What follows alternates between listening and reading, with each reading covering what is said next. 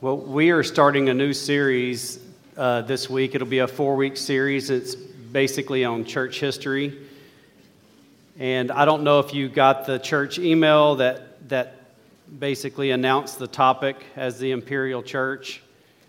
If you were expecting a Star Wars theme this morning, you need this Sunday school class. Um, so, yeah, I. Uh, yeah, we, we're not going to have a Star Wars theme today. Um, but Imperial Church, the title is a little bit misleading. Um, I am going to go past the, a little bit past the fall of Rome. So I just picked Imperial Church because it kind of highlights uh, what I'm covering and, and, and all of the, the, the issues that we're going to be dealing with fit into that category. So uh, that's why I selected that title. Uh, we're covering basically uh, from 312, as you can see, through 451. And, but I want to back up a little bit because last time in church history, what we did was we covered up until roughly about the year 300. And what we really saw, because there was a transition that happened, and that's a lot of what we're going to look at here in just a, a little bit. But um, up until the year 300, the church is it's growing, but it's still a minority. It's a small group of people, and the makeup of the people was distinctively different than what you're going to see after 312 and in particular as we move further into the, the fourth century. And so you have this group of people, they're persecuted. So the church is marked mostly by persecution. They are not in favor uh, with the Roman government, and in fact, they're uh, maligned and ridiculed. It's a the majority of the church body during the first several hundred years of the church of church history um, really was outcasts. Uh, it was not popular to be a Christian. In fact, it was dangerous to be a Christian uh, because you didn't know when you might be called upon uh, to give an account of what you believed and then be persecuted or sometimes even put to death. And that's especially true if you were a leader of the church. So, as a leader of the church, um, you were under the, uh, the spotlight, as you will, in some instances. Now, the persecution ebbed and flowed, so it wasn't like it was consistent all the way through, but there were certainly points where it was extremely dangerous to be a leader in the Christian church.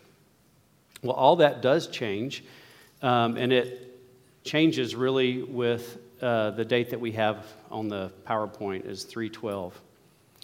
Um, let me make sure I'm not missing anything. Oh, yes, one pagan writer described the early church before uh, 312. One pagan writer described the Christians this way. He says, Christians are ignorant folk whose teachings take place not in schools not in open forums, but in kitchens, shops, and tanneries. Kind of gives you an idea of the flavor or the makeup of the body of Christ before 300. But something happens, and that date is significant. 312. Does anybody know what happened 312? The Constantine? Who said that? Yes, that's right. Yes. Uh, Constantine is the emperor, and he's expanding Actually, there's two emperors. Let me go to my next slide. There we go. Uh, this shows you the makeup of the Roman Empire. You have the Western Empire and the Eastern Empire. Constantine is the emperor over the Eastern Empire, and Licinius is the emperor over the Western Empire. But something significant happens, and I wish, I don't think this works. Can you see my pointer? Nope. Um, so that's a bummer because I was really hoping to kind of highlight some things. But if you look there uh, where Rome is, uh, close to Rome, there was a bridge called the Milvian Bridge. Constantine was, um, he was going into battle and he saw a vision. And at that point, it's under this sign or symbol, you will conquer, and it was the cross. And so Constantine at that point uh, converted to Christianity. Now, his conversion is debated. We don't know how genuine it was, but uh, certainly something happened to Constantine. And so uh, he converted to Christianity. Well, that had a huge impact on the church. And that's kind of what we're, the implications of that is not really what we're looking at in these four, these four weeks. But the implication of that had, was tremendous on the church because now you have a situation where you're no longer being persecuted. Constantine is now pushing the Christian religion. Not only does he recognize, recognize Christianity as a religion, uh, he is now pushing Christianity. And so, where you once had this situation where it was dangerous to be a Christian, now all of a sudden things have turned. Now it's advantageous to be a Christian. And so, before it was dangerous to be a Christian leader or a church leader, now it's something people are seeking after because you can gain prominence, you can gain even wealth, and so you have this switch that happened, and that's going to have some profound impacts uh, on the church. Some negative, some positive. We're really not going to look at the negative ones too much. We're going to mostly focus on the positives. One of the things that happened as a result of this is before the church was marked by martyrs, and then you had uh, apologists who were really defending the Christian faith. And so you had this emphasis on uh, defending Christianity to those outside the church.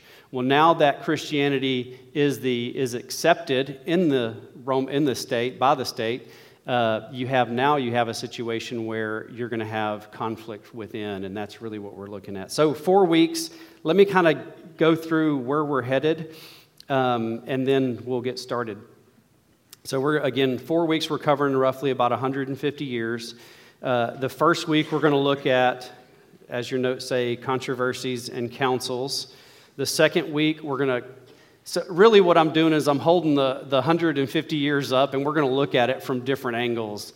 Uh, so, the second week, we're going to look at the doctrine of the Trinity. Um, which is really what these councils are, are, are hammering out. But we're going to kind of back up and take a look at what does the Bible teach about the Trinity and, and how, do we, how do we see that working out in the church all the way through uh, 451. And then the last two weeks, we're going to look at some significance or noteworthy theologians of this era because there are some major figures in this period of church history. So that's where we're going. Uh, why do we do church history? Well, I'm, i feel like this, this part of church history is so crucial to understand things. Nearly every cult that I could think of, there's a problem with what we're going to be looking at in these councils.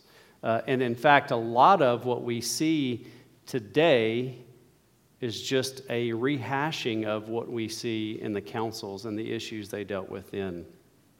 So, and I will make this point next week as well, but what you're going to see in the councils, it's not that the councils are formulating doctrine. What they're doing is they're looking at Scripture and they're saying, this is what the Bible teaches. So they're affirming doctrine, not creating doctrine. And I think that's uh, an important point. But before we begin, I did want to ask this question, and I know it's, I know it's an unfair question, but I'm going to ask it anyway. Uh, I've had a lot of time to think about it and read about it. And I know you guys haven't. So, but I want to get you thinking. Uh, what I don't want is this to be a Sunday school class where we're just going over uh, some dates and some names and things like that. I want it to be very practical for you. Uh, so, actually, before we do that, let me pray. Father, we thank you so much for this day. We thank you for faithful men and faithful women in church history who really held to their faith in you. And Lord, we thank you for people who are willing to, at, at the risk of their own life, stand for your truth and be a pillar of truth. So, Lord, I pray that you would help us to do that as well. Father, may we be bold and, and may we make sure that our doctrine is pure, that it is sound, and in accordance with sound teaching. And Lord, we pray that you would help us to do that this morning. We ask these things in Christ's name. Amen. So, Here's my question a little bit of background, and then I'll ask my question. Say you're sitting at home on a Saturday morning and someone knocks at your door. Um, you go to the door, there's two people standing there. One of them's an older gentleman, and one of them's a younger gentleman. And they ask if they can talk to you. These people are Jehovah's Witnesses. Um, the question that I have is help me think through, and again, I know it's an unfair question, but help me think through how do you deal with this question that will get brought up at some point? That Jesus is, is not a deity, he is not divine, he is a created being, because that is the position of the Jehovah's Witness. So they're going to come to your door and they're going to challenge you on that point. How do you respond? Yes. Uh, so I could grab my Bible, I bring it to them, right, and show them how in Genesis, even to start off with, right, it says we use plural, right? Mm-hmm. We, as in we're insinuating that there is more than one person there. That other person there that we're talking about right there is Mm-hmm. Christ. Yeah. That's the first place I go, and there are plenty of those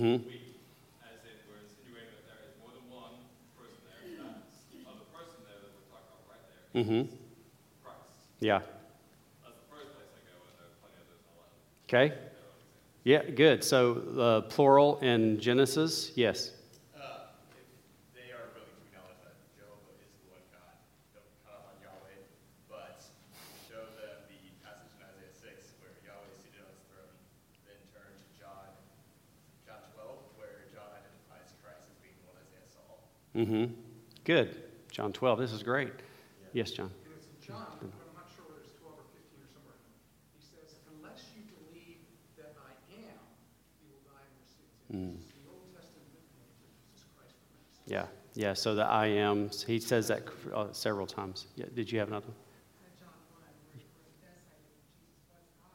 Yeah. Your Bible actually says Abel, Right. and that was one thing that I pointed out, what time you were talking to In your Bible in John 1, it says that he was a God of little g, Yeah. Yeah.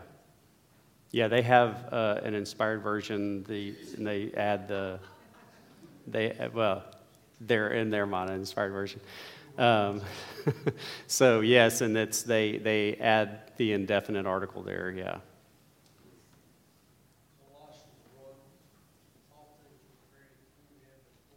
Mm-hmm. Very good. And y'all are hitting on some verses that we're going to be coming to in a little bit. Um, and, and you'll be surprised at some of the arguments that are made using some of the, sim- not that same passage, but very close to that, where it's used in defense of that position. Yes, sir. But consideration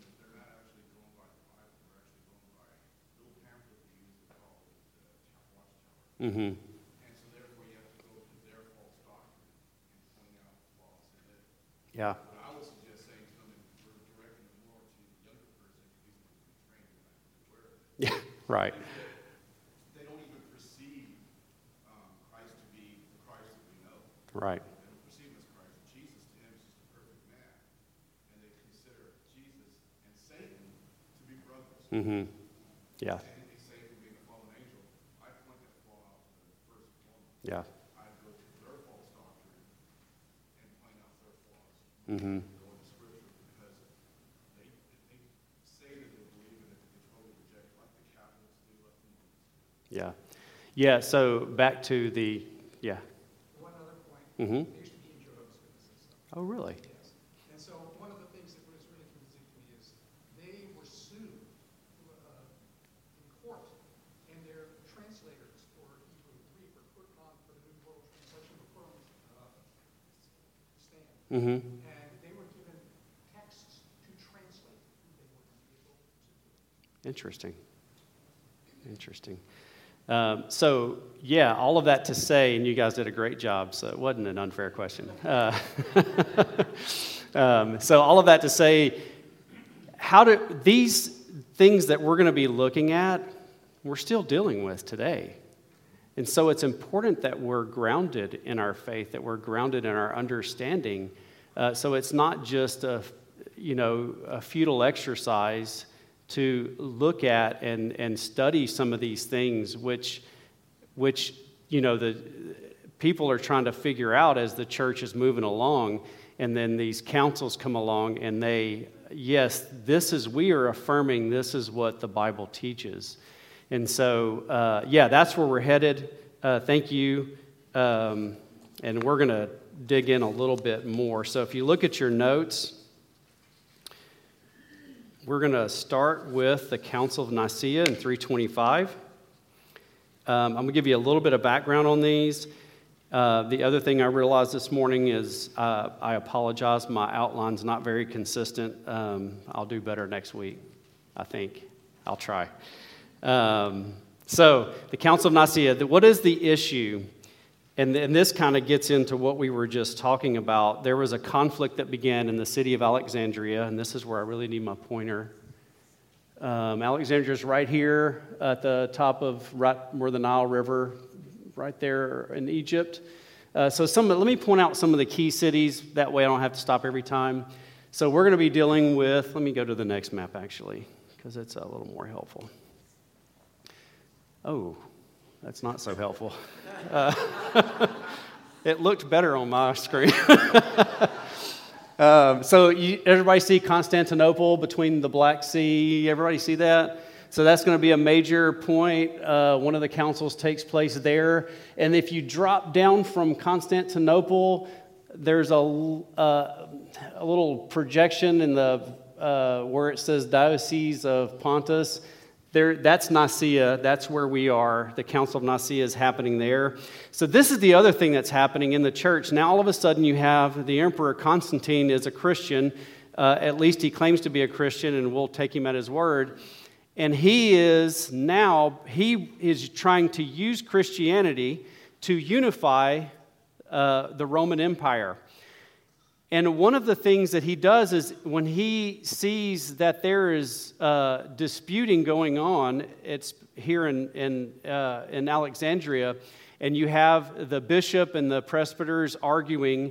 You see this person named Arius, who is a presbyter of the church at uh, Alexandria, and he is gaining influence, but the bishop is opposed to him in his teachings.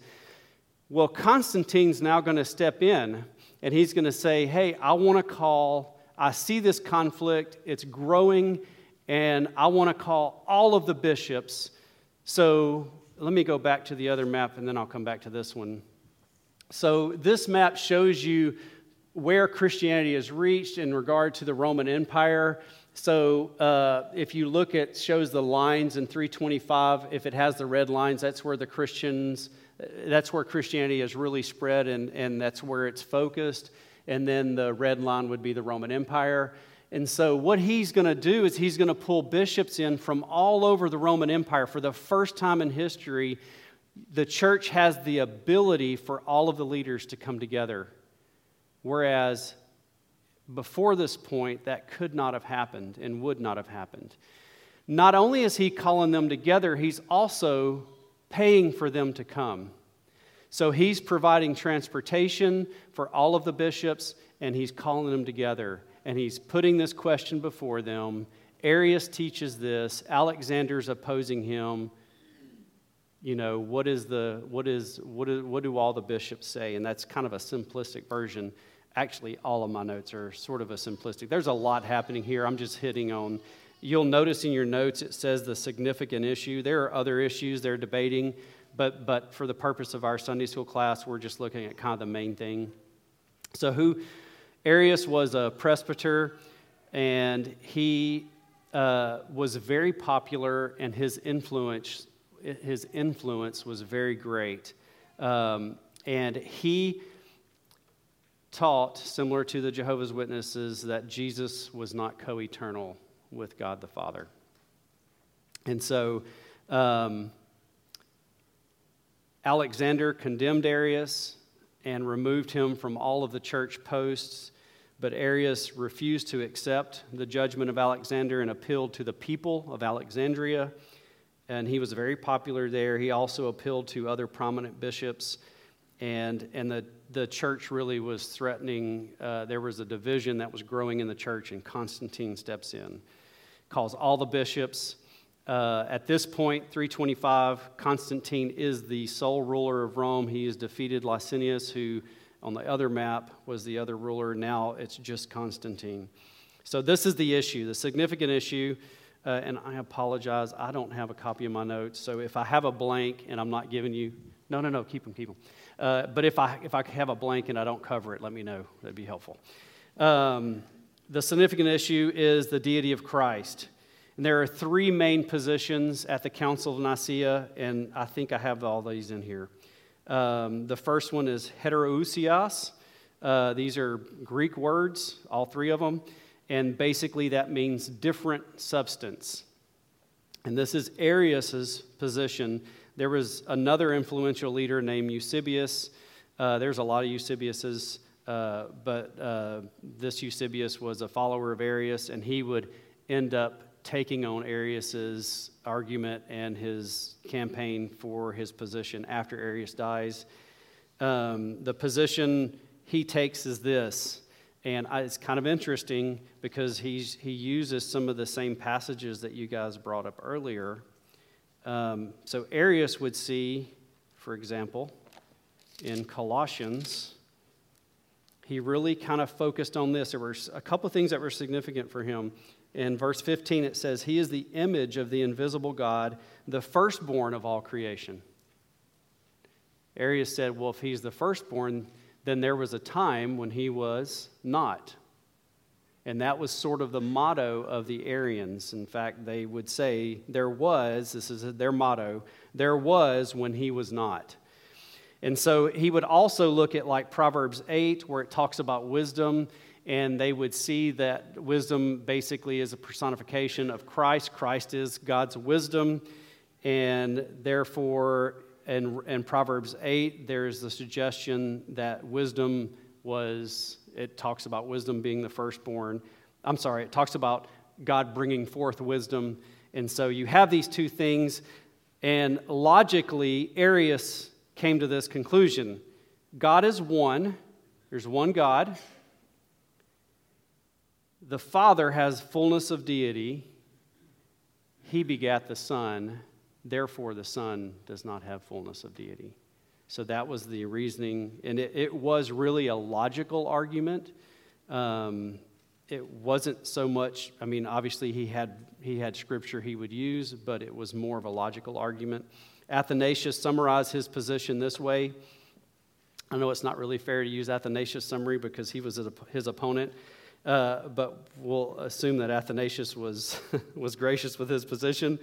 Uh, God was, this is what he said, uh, summarizing Arius' position God was not always a father.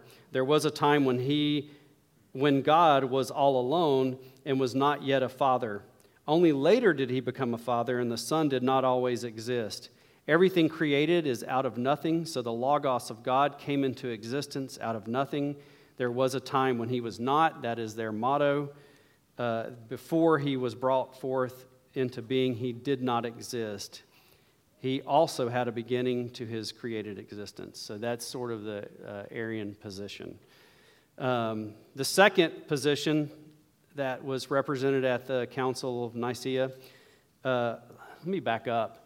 These are properly ecumenical councils that we're dealing with, that we're looking at today. And basically, what that means is the whole church was involved. Um, there were other councils that met to decide things, but they weren't ecumenical.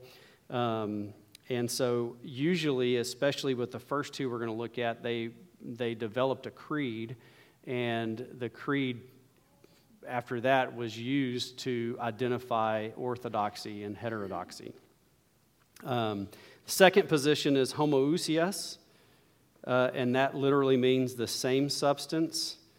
Um, the main proponents of this were Alexander, the bishop of Alexandria, Athanasius, who would become the bishop of Alexandria. Uh, and we'll talk about Athanasius. He's one of the key people. We'll do that in the third and fourth week, probably the third. Uh, his, the position of this same substance group is that Christ is co eternal with the Father, never to change, um, and that Jesus was always was, that the language used in Colossians uh, they recognized as a Hebrew concept, not a Greek concept, And so when the, when the New Testament writers describe Jesus as the firstborn or use the language of begotten, it was to point out the supremacy of Christ. So uh, in, in the Hebrew mindset, the firstborn was the supreme one, the ruler. And so it was not a sequencing as, as the, a Greek mind would see it, but the Hebrew mind saw it as a supreme being. And so um, they would make that argument. And then you had a, the last group, which was really a minority, uh, and it was sort of a, hey, let's, this is the, this is the middle of the road group. uh, let's, let's try to appease both sides. And this is the home, I, let me see if I can say this right. The homoi usias. Notice there's an I in this one. The second one does not have the I. Um, how many of y'all have ever heard of the saying, there's not an iota of difference? Well, some people think this is where this came from. There is a huge difference with the small Greek letter iota. uh, so, this group, their position is that, uh, that Christ was, was a subordinate uh, he was divine. This one's hard to understand. He was divine, but not a deity. So, and subordinate, let me make uh, one clarification here because if you're if you're familiar with some of the Trinitarian debates that are happening now, uh, there's some debate over subordinationism um, economically. This is going to get confusing uh, not ontologically. this is talking about ontological, uh, which basically means that Christ is subordinate uh, in his being to the Father. He is not deity equal with the Father. Um, not functionally subordinate. Does that make sense? So, economically refers to functional. Christ subordinates himself. Uh, he submits to the Father. That's a function. It's not who he is. He is God, he is fully God. Uh, so that's ontological. If I haven't confused you enough, let me just move on. Um, so the results so 318 bishops attended, along with presbyters and deacons. Uh, it lasted about 41 days. And let me go to the next slide, and I'll show you the creed that they developed. So remember the three positions uh, the Nicene Creed, and, I'm, and you got to keep in mind when most people refer to the Nicene Creed, they're talking about the next one, not this one. Um, because the next, the next council we're going to look at basically adds to this. This is the original, so it's a little bit different than probably what you may be familiar with. But notice the language, notice the emphasis.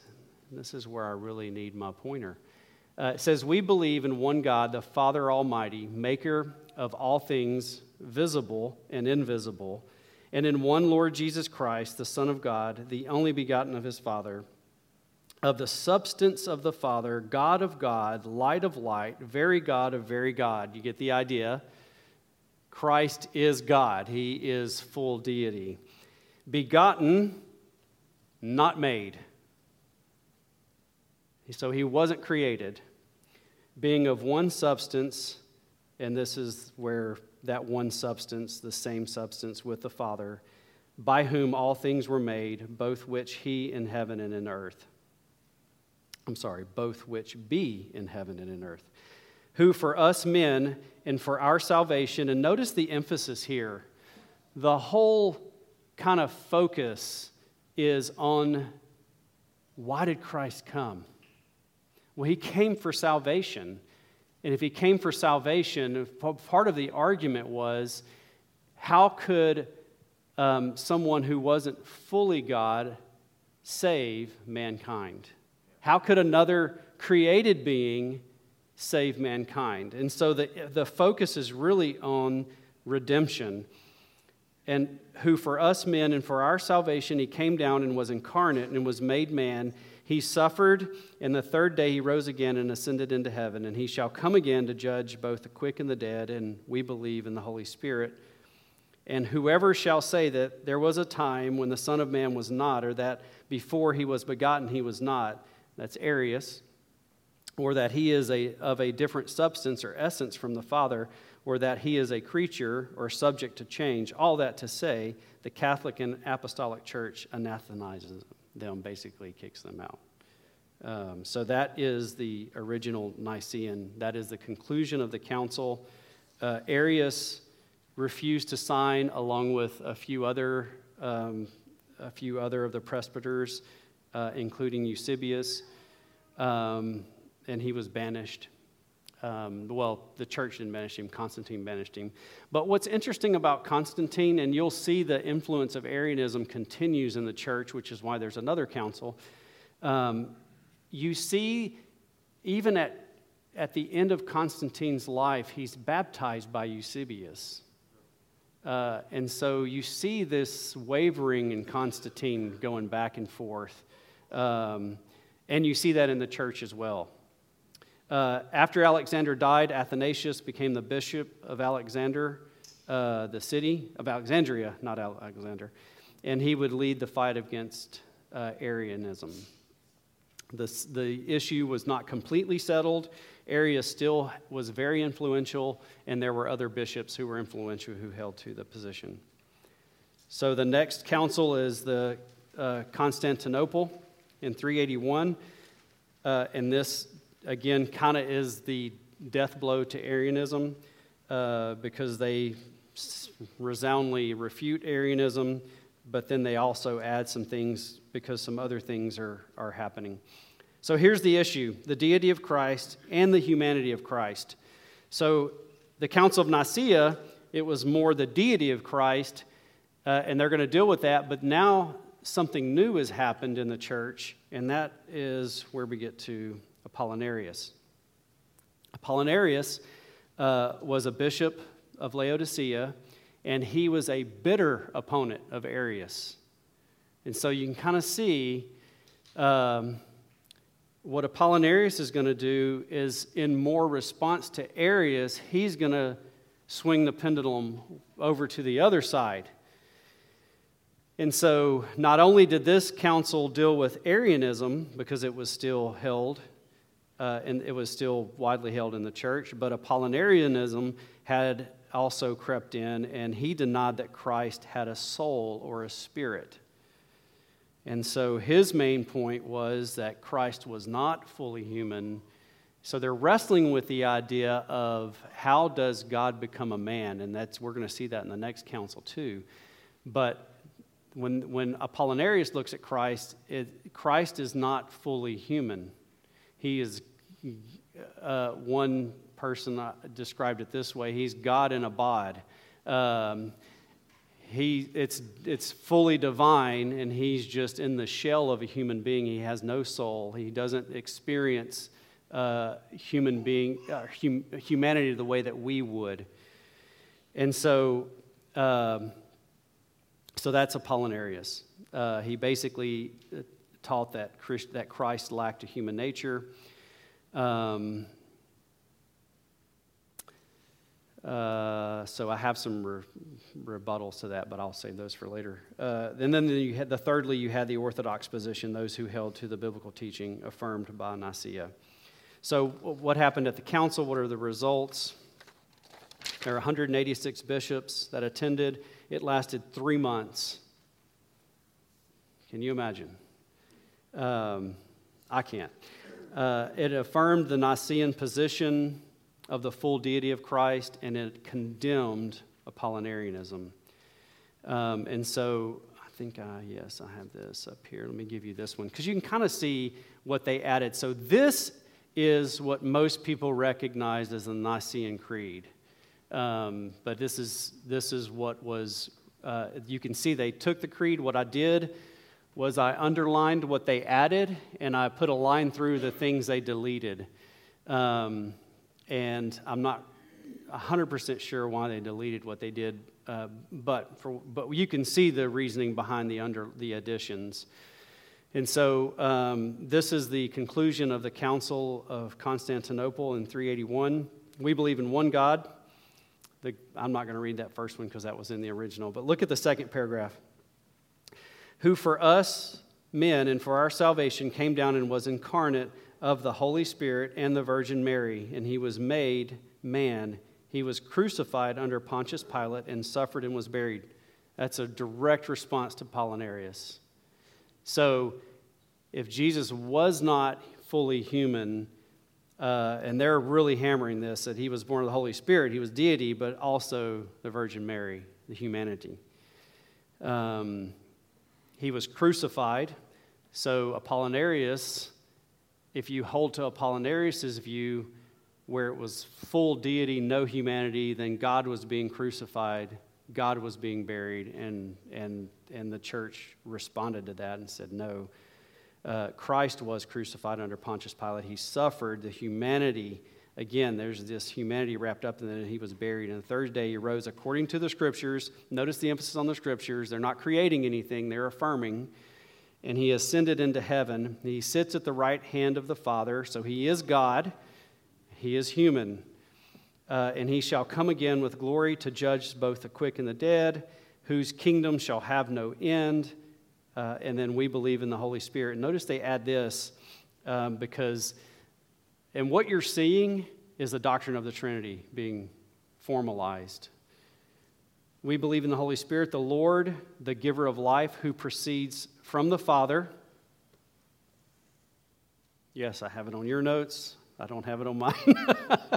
uh, not on your notes. I have it up here. Who proceeds from the Father uh, and the Son. This was not in the original uh, at, uh, in 381, but it was added later, and it would end up causing a division between the East and the West Church, um, or at least sparking the division. Uh, so uh, the Western Church added that he proceeds from the Father and the Son. Uh, who is the Father and the Son together, is worshiped and glorified, who spoke by the prophets. So, pretty much, they're saying, We believe Jesus Christ is fully God, fully human, and that the Holy Spirit is fully God. So, you have one God, three persons. Uh, and then they added, they took out the anathema uh, and then they added uh, that we, you know, the confession of sin for the remission, um, confession, one baptism for the remission of sins, uh, and then the, the one holy Catholic and Apostolic Church. So that is the Council of, of uh, Constantinople. Did I say Chalcedon earlier? I meant Constantinople. Now we get to Chalcedon. Um, so that, that's the issues in the first two. They're similar. Um, now, you're having questions of okay, Jesus is fully God and he's fully man. How does that work? How do we figure that out? And there is mystery here. We will never figure this out. Maybe one day in heaven, God will help us to understand, but our finite brains cannot comprehend the things we're dealing with apart from the revelation of what God gives us. Um, but how do these two natures relate? The, the full humanity, full deity. Uh, put another way, if the Nicene Creed acknowledges that Christ was of the same substance of the Father, how is he the same substance regarding humanity? And that's what the Council of Chalcedon is looking at. There's a, a debate going on. Uh, at this council that you have about 520 bishops gathered together there's other people involved. I'm just giving you the number of bishops because they're kind of the key players. Um, the significant issue here is how do we reconcile the full humanity and the full deity of christ? How do those things work? So again you have three parties. The first party is the monophysite party. Basically it's a greek word. It means one nature. So this group uh, they believed that Christ uh, in the incarnation had one nature, uh, that Christ was out of two natures, he became one nature. Um, hence, God is born again. This kind of this is the confusing part. God is born, God is God suffers, and God is crucified and dies if if this position is right, because uh, the person of Jesus Christ is uh, one person. There's not two. Um, it's Then you have the Nestorian party. Uh, both of these first two are condemned, views Christ as two persons, two natures.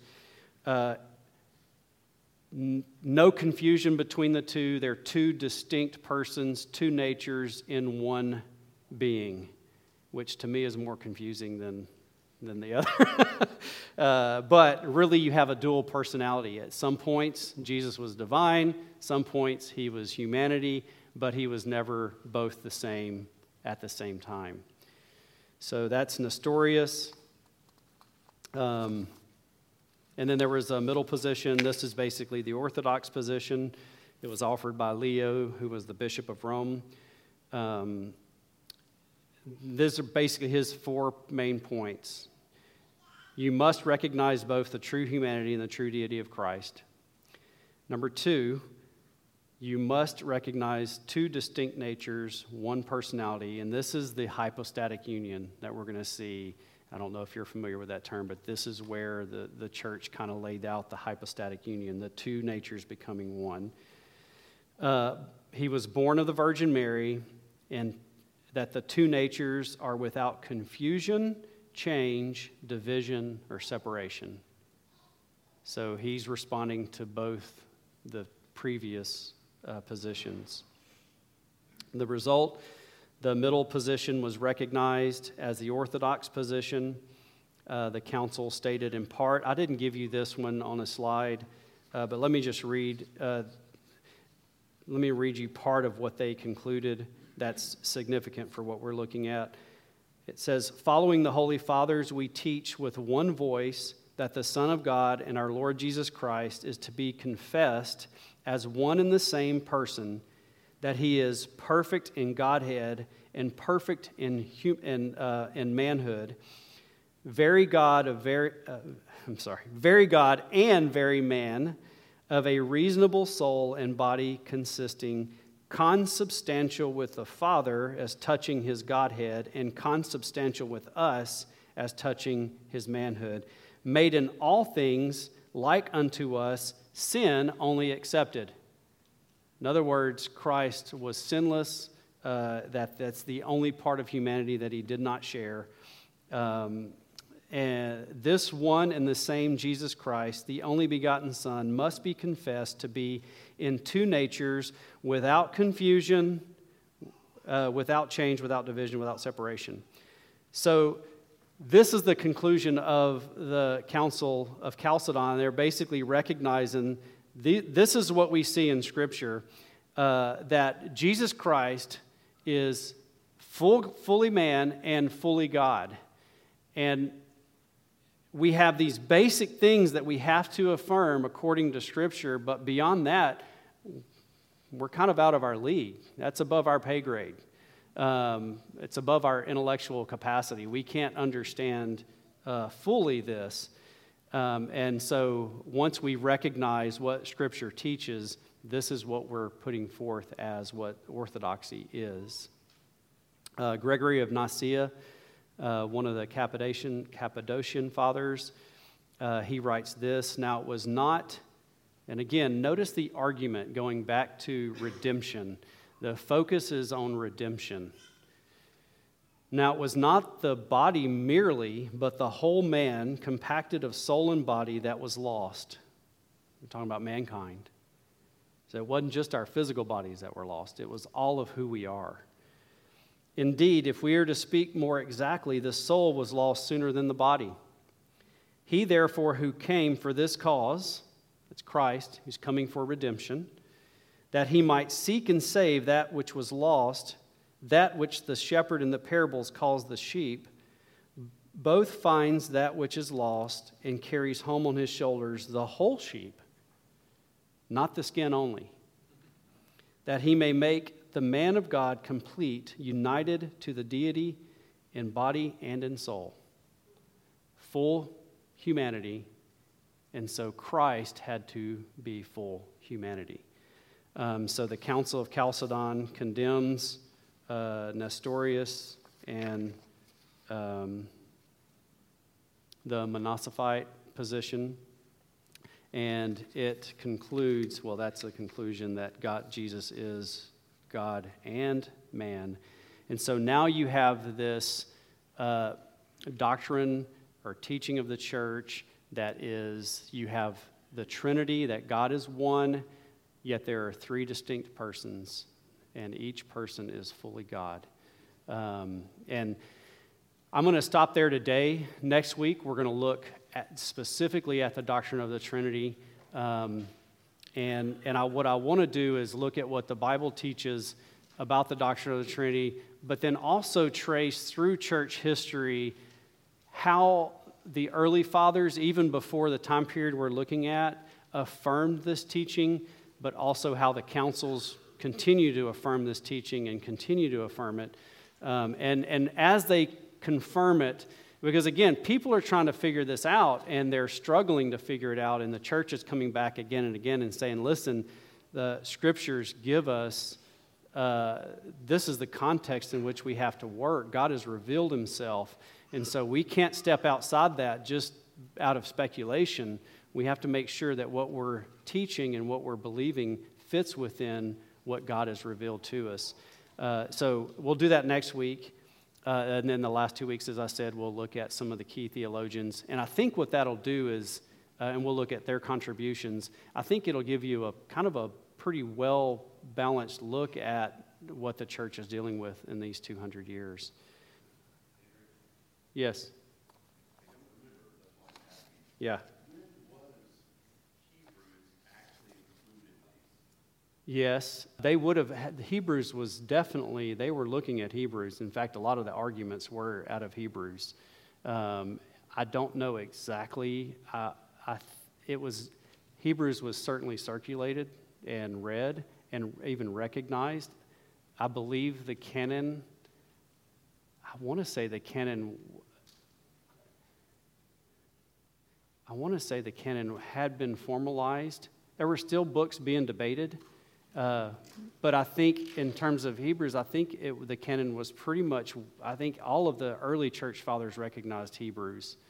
Um, there was some debate early on because we don't know who the author is, and one of the criteria was that it was either an apostle or someone close to an apostle, like Mark. But, uh, but I think with Hebrews, I think they, all of the early church fathers thought it was Paul, um, if I'm not mistaken.